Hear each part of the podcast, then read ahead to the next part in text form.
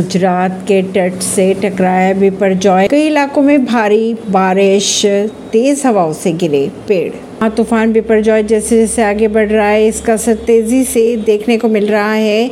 चक्रवाती तूफ़ान बिपरजॉय के आज तबाही मचाने की आशंका के बीच आठ राज्यों में अलर्ट जारी कर दिया है। बात करें अगर नेवी एयरफोर्स और सेना के एनडीआरएफ समेत तमाम सुरक्षा एजेंसियाँ मुस्तैद कर दी गई हैं, चौहत्तर हज़ार से ज़्यादा लोगों को सुरक्षित स्थानों पर पहुँचाया गया। कच्छ के कई इलाकों की बिजली काटी गई है, तेज हवाओं से गिरे कई पेड़।